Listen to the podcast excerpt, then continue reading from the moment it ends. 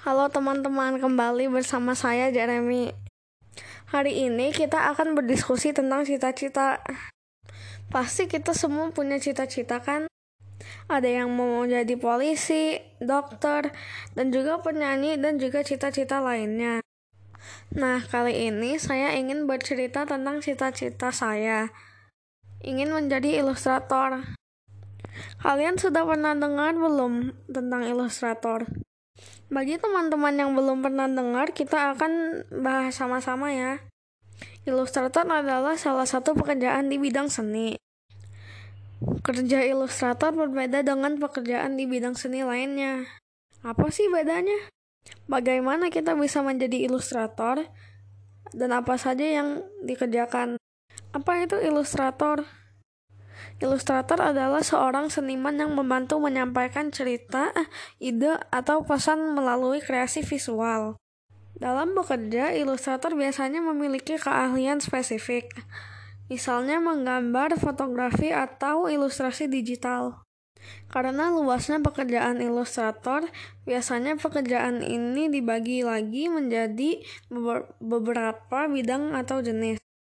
Yang pertama, ilustrator komik. Ilustrator ini bekerja dengan membuat ilustrasi pada komik, baik komik cetak, komik online, dan lain-lain. Berkarir menjadi ilustrator komik juga bisa menjadi tantangan, mengingat banyaknya pesaing yang telah ada di pasar. Akan tetapi, memilih menjadi ilustrator komik bisa memaksimalkan kemampuan yang kita punya. Yang kedua, ilustrator forensik. Ilustrator forensik biasanya bekerja sama dengan pihak kepolisian. Pernah kan kamu melihat gambar orang jahat yang melanggar hukum dan disebarkan? Gambar itu merupakan hasil karya dari ilustrator forensik. Gambar dibuat berdasarkan deskripsi dari saksi atau korban dari kasus yang telah terjadi. Untuk menjadi ilustrator forensik, kamu harus mampu mengilustrasikan deskripsi fisik atau bentuk tubuh dari manusia. Yang ketiga, ilustrator medis. Pekerjaan ini sudah ada sejak abad ke-16 loh. Untuk menjadi ilustrator medis, kamu membutuhkan pelatihan medis khusus, bahkan gelar di bidang yang terkait. Yang keempat, ilustrator storyboard. Sebagai bagian dari perencanaan, sebelum melakukan proses pengambilan video, film membutuhkan gambaran ilustrasi.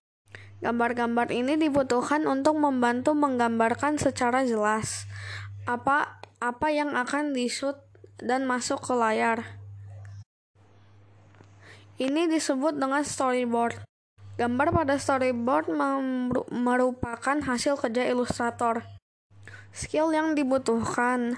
Beberapa kemampuan yang harus dimiliki oleh seorang ilustrator adalah: yang ke-1, kemampuan artistik. Sebagai pekerja seni, seorang ilustrator harus membutuhkan kemampuan artistik. Kemampuan untuk mengatur warna, komposisi, dan lain-lain. Untuk mengasah kemampuan ini, kamu bisa mengambil berbagai kelas atau belajar di sekolah seni. Kedua, kemampuan teknis. Kecakapan dalam menggunakan komputer dan berbagai aplikasi desain dapat memudahkan dan mempercepat pekerjaan ilustrator. Yang ketiga, kemampuan sosial. Kebanyakan ilustrator adalah pekerja lepas, artinya tidak memiliki kantor sendiri. Oleh karena itu, membutuhkan kemampuan sosial untuk membangun jaringan atau punya banyak teman. Cara menjadikan ilustrator profesional, beberapa saran untuk menjadi ilustrator yang berhasil. Yang ke-1, tentukan fokus. Dari jenis-jenis bidang ilustrator, kamu tentukan yang mana akan ditekuni.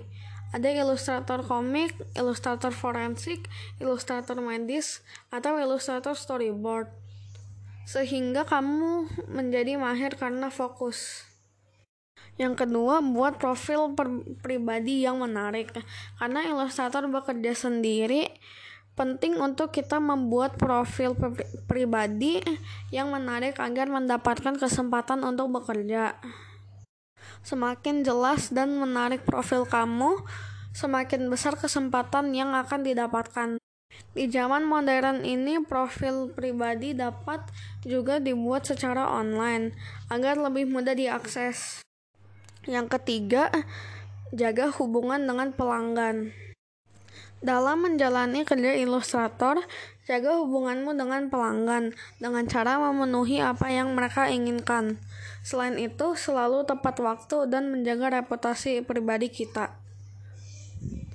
Semoga dari penjelasan di atas, teman-teman dapat mengerti tentang profesi sebagai ilustrator. Terima kasih sudah mendengarkan diskusi kali ini bersama saya, Jeremy. Sampai jumpa lagi di podcast saya yang lainnya. Salam sehat dan Tuhan Yesus berkati.